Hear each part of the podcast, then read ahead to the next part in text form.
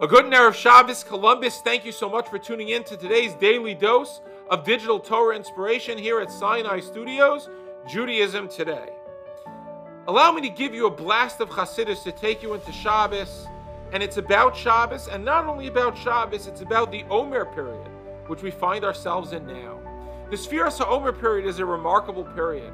It's the period in time which we count between uh, Pesach and Shavuos, between um, you know, the redemption of the Jewish people to receiving the Torah. We're celebrating Lag BaOmer. Lag BaOmer is sort of a midpoint in the Sfiras Omer.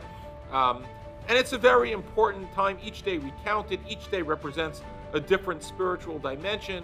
Each day represents a new thing that we should all work on as Jews.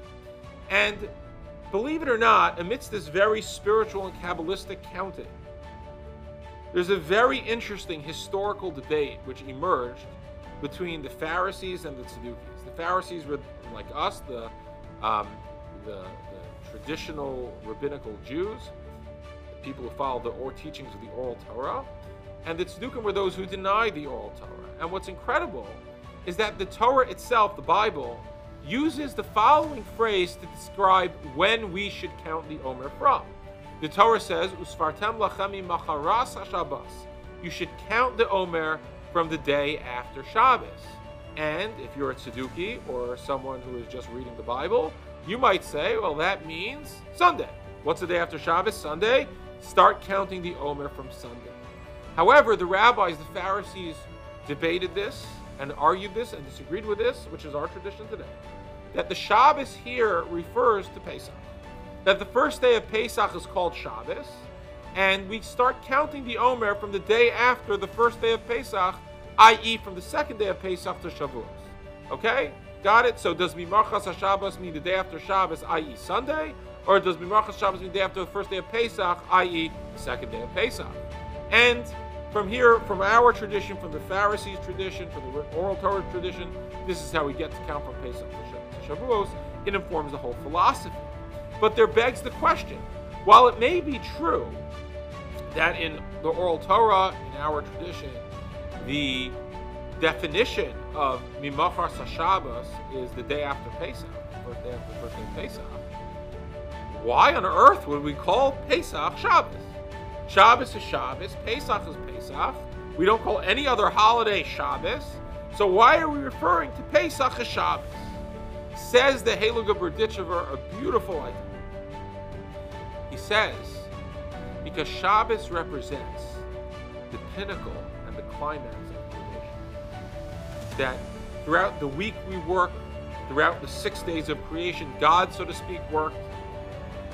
And the purpose of all that work in creation, the purpose of everything that God did was revealed on Shabbos.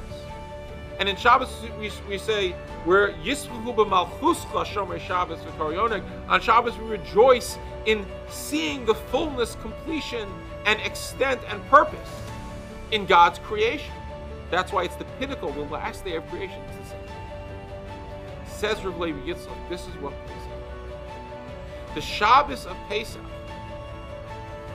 represented the pinnacle of creation in a broader sense, because that is the day when we were created as Jews.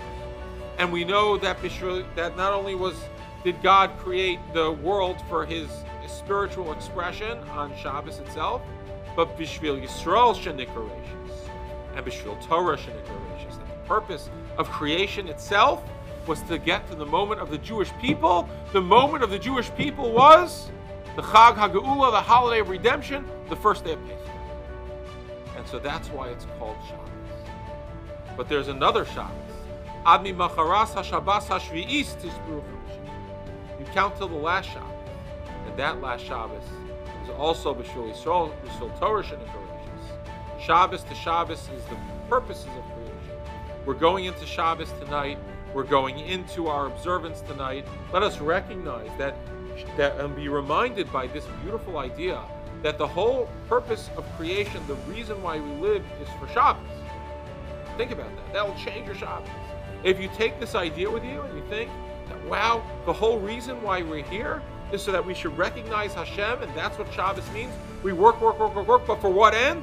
For Shabbos, that that gives meaning and purpose to all creation? That'll change our Shabbos. Take that with you. I hope you enjoyed that episode of Judaism Today. If you did, please make sure to follow us on Facebook, subscribe on YouTube, or check into our podcast wherever podcasts are listened to. And we look forward to hearing from you more. Música